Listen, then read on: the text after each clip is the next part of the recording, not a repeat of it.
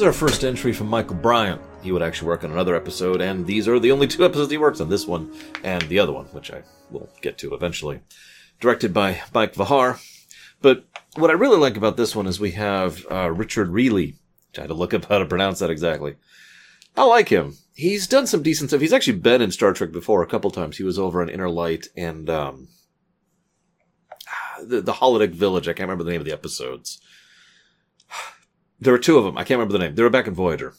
He was in those episodes as well. He's a good actor. He does some good, like, you know, lighthearted kind of stuff, which is very appropriate for someone who is being horribly tortured. But, anyways, I, I'm not actually joking about that. We get a flashback to Soong. We must fulfill humanity's promise. Now that is interesting. Application of human ingenuity is the phrase that comes to mind when I think of what Soong is pushing for here. And he also speaks extensively not only of the fear that they should have of the people back on Earth, but of the devastation of the war and how terrible it is. I just want to point that out because it's continuing to be a thread. Then they're like, okay, well, we need to take over this station. Malik is immediately like, well, let's just take out this thing. That'll immediately knock out the, you know, uh, life support. I kept on saying air control. They'll knock out life support. And then we can just wait a few hours, then walk over. Someone's like, no, we're not killing them. Oh, hang on. Let me make this point very clear. No, no one is to be killed. Now, they, meanwhile, uh, Malik starts to resist his orders, and Soong is going to have to start establishing himself a little bit. At about this point, they find the old outpost where they had settled them, and yeah, calling this place a colony would be very, very kind. I'm pretty sure that uh, the place I currently live in is a nicer place than this colony. They had a protein resequencer and they had a water, you know, rehabilitator or whatever. So they had food and water, and that's about it making my point earlier about the whole, you know, child development thing. Yeah. This is also probably the first time Archer really realizes what's going on with Soong in particular, and will form something of a basis which will actually come up more in the next episode. Because Archer's watching them, and there's this bit where Soong is, has the birthday cake and he's endearing himself to his children, or not, he's endearing himself. God, I keep using the wrong words. He is being their father. It's the best way I could put it.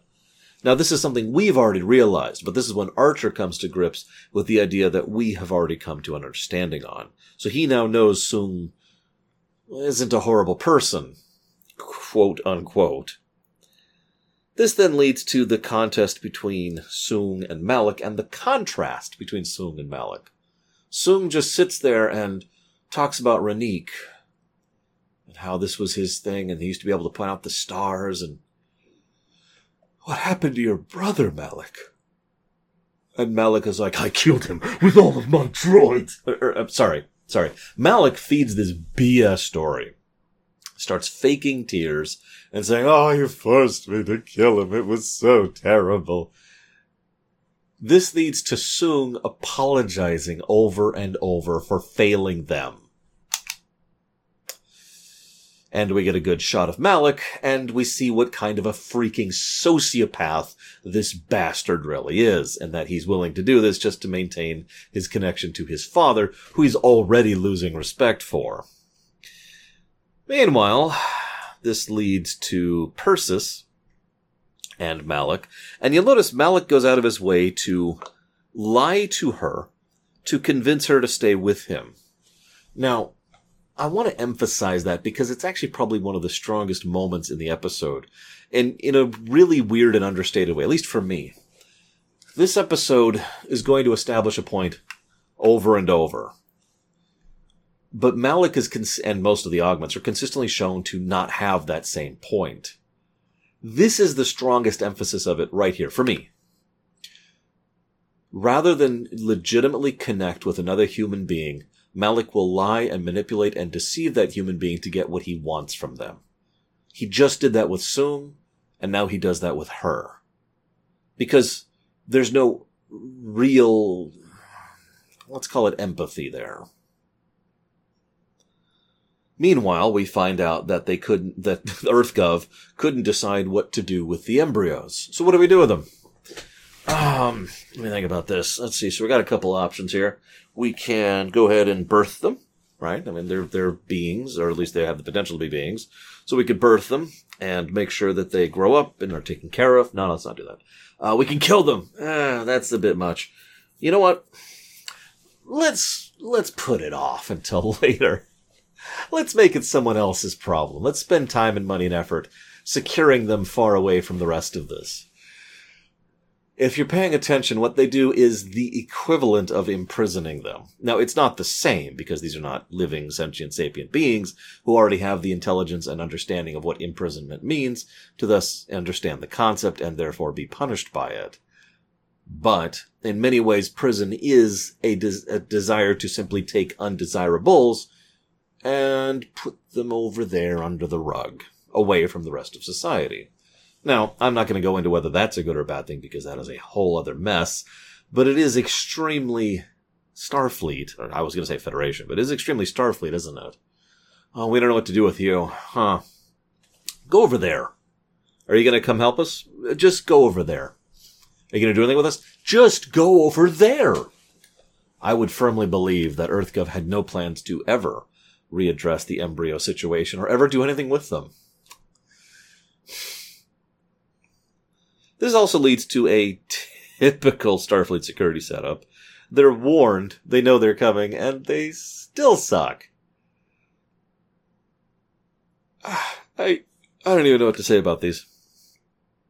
So, this then leads to uh, Udor, that is to say, Smike. I don't want to go back to Earth. They're just going to throw me in prison. Uh, well, you're not going in prison. I wonder if Archer means that. It's worth noting that there is evidence in this episode, we never see it outright, that EarthGov, Starfleet, has outright authorized the actual destruction of Soong and the station and all the scientists on board, as well as the embryos in order to stop the augments. Now, I can see why. They are facing an international incident here, and that does change the stakes a little bit. Not saying I don't empathize, I'm just saying, you know, but it is interesting the idea that this one gentleman is going to be considered fine. Is it because he's not really an augment? Is it because he's not really complicit? Or is it just because Archer connects with the kid? Just genuinely. He tries an interesting approach. He is genuinely friendly. And, I mean, consistent, even before the dinner, he's just like, yeah, no, it'll be cool. And he's just kind of nice to him and he offers him the information. Doesn't shove it in his face, just like, here, if you want more information, this is your mom, this is your dad. We got more if you want to know about it. We'll make sure the, the information in the databanks is available to you if, if you'd like to. It's like, okay, thanks. How's your meal? It's good. He's just legitimately friendly. Huh. Meanwhile, Phlox is entering hibernation, plus the continuity counter and we have the discussion on genetic engineering. Now, I kind of already discussed this, but the interesting part here is that their approach once again shows how Soong was actually right, while at the same time being completely wrong. If they use genetic engineering for medical care as a way to try and prevent or indeed cure, uh, excuse me, I said that the wrong way, cure or indeed prevent certain types of genealogical and genetic issues, like we have so many of in real life, and I'm sure they do after World War III and the genetic hell that that was, it makes a degree of sense to try and use this kind of engineering to prevent such things, as Archer's own father went through. Both Archer and Phlox admit to the validity of it. And Phlox flat out states that his people never had the eugenics wars. Possibly just because of how denobulans are, but as Phlox himself says, it's also possible they just straight up got lucky it could also be inferred that Earth got genetic engineering before they were ready for it. Now, I don't want to get too much into theories, but I have heard theories and fan stories and that kind of thing uh, about the idea that genetic engineering was implanted into Earth far before they were actually ready for it. In other words, it would explain why they had genetic engineering way back in the 90s and I know, I know, the real reason is because it was the 60s and it was the future and blah, blah, blah. But my point is, it would explain why they had that in the 90s, but wouldn't get to space for years and years and years and years and years later Whereas, you know, most other races had kind of a, a reversed or a more smooth technological curve. Instead, Earth kind of leapt forward in one particular field, the engineering, and then lagged behind in almost every other way. In fact, if it wasn't for their interaction with the Vulcans, they probably would have taken even longer to actually get to space. So, that leads us to the idea that it was implanted, that it was something that was alien infused, I don't really buy into that theory personally, but it is an interesting one, especially given the fact that, as we've seen, there was a story arc entirely devoted towards Khan and Gary Seven, which I talked about over on the TOS, TOS ruminations, and, well, there you go, right? The other thing I wanted to mention, though, here is it's also entirely possible that Earth just had, uh, there's no nice way to put this, more violent people on it. Or maybe just enough people. I don't know. Sample size theory, you know? Hmm. So this leads to the torture of Lucas. Ah, by the way, yes, this is that Lucas. Phlox has actually been dedicating letters to him several times in the past and has referenced him many times before. So, plus the continuity counter. We're, we're continuing to connect threads back and forward. Love this stuff. I really do. Notice how Soong flinches every time they start beating him, and at a certain point he has to tell Malik to chill back, and Malik doesn't really want to. Meanwhile, they continue to find out how resistant the the uh, the, augments are to stun, because it takes several shots to bring one down. You think they just keep shooting? I feel like I've already said this about the reptilians of the Xindi, so let's just move on. There's a little tidbit where Phlox says even an augment needs oxygen. You know, that's valid, but it makes me wonder. We do know that Klingons actually need to eat a decent amount of food. Weirdly, Vulcans don't, even though Vulcans probably should, since they are also superhuman and have Mondo death brains.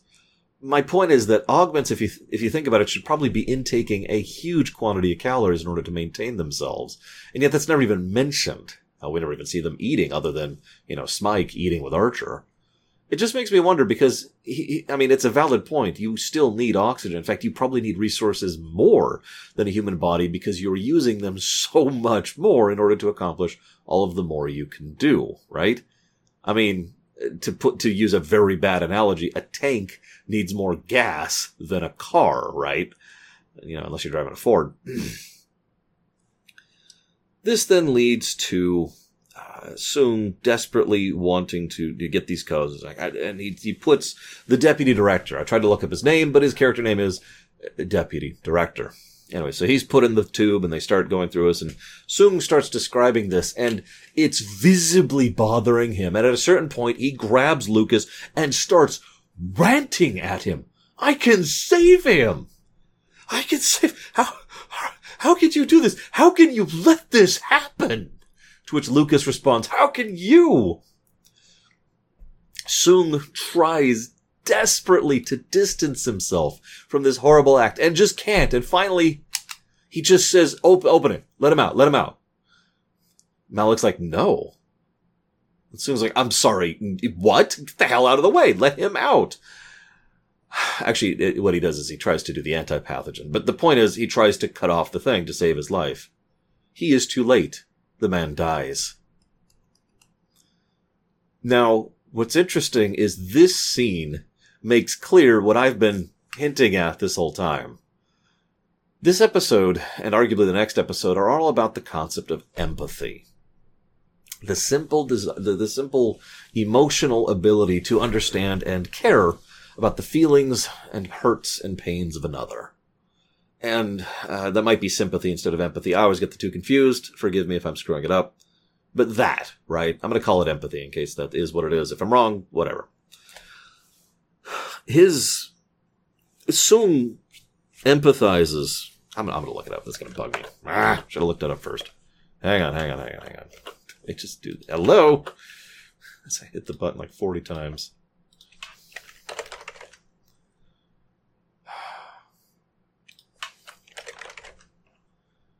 Ability to understand and share the feelings of others. I think sympathy is actually more closer to what I'm happening. I like empathy better because it feels more closer to what I am talking about. The ability to empathize with someone else. You sympathize. I, I get there's a difference. You know what? I don't care. I'm going to use empathy. Deanna Troi has influenced me on this one. The Soong tries so hard to not empathize with other people, but remember, he doesn't want anyone to die. He doesn't want anyone to hurt. He's trying to cure things. He's trying to improve things. He wants to make things better. I can save him. Why won't you let me? How many times do you think he said those words? How many times do you think he's ranted about that in his own head as he sits in his prison cell? And being faced with this situation that's spiraling wildly out of his control very quickly. How much time do you think has been burying his back underneath this mountain of ash, of all this crap, of all these people who don't understand. Now don't mistake me, Soong is in the wrong here, clearly and decisively. He is blinded in many ways by his loyalty to his children, but also in his refusal to understand or accept what's actually happening. And his ability to do these things, in spite of his hatred of them, does not speak particularly well to his character. If anything, I wish we had done something here with Archer. Archer would have been a fascinating character to put alongside Soong and to have the two connect by virtue of Archer seeing the kind of person he had become in season three present in Soong, who thinks he's doing what he has to do. You know, I do what I must and absolutely despises it. And then that being the way that Archer reaches out to Soong. Either way, this just shreds him this then leads to uh, the death of the man. And this, this is the real key point here. Soong is devastated. You know, Lucas is actually sobbing. And then it bother, the camera bothers, Mike Vejar is directing, he makes a point here. The camera bothers to show a reaction shot of all the other augments. You know what their reactions are? Huh. Nothing. And that's the key. Because while Malik is obviously sadistic, the rest of them just don't care. They are detached. A total lack of empathy.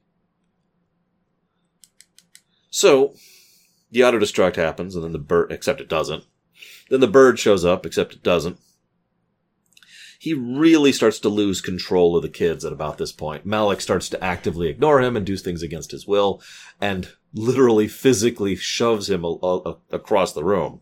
The only one who re- reacts to that at all is Persis, or Persis, or whatever her name is. They don't say her name enough. They said it once in the last episode. I wrote it down when they said it. Like, I actually wrote down a blank in my notes. Persis, I'm right. Just to try and emphasize that because it's like, come on. She's the only one who reacts to that at all.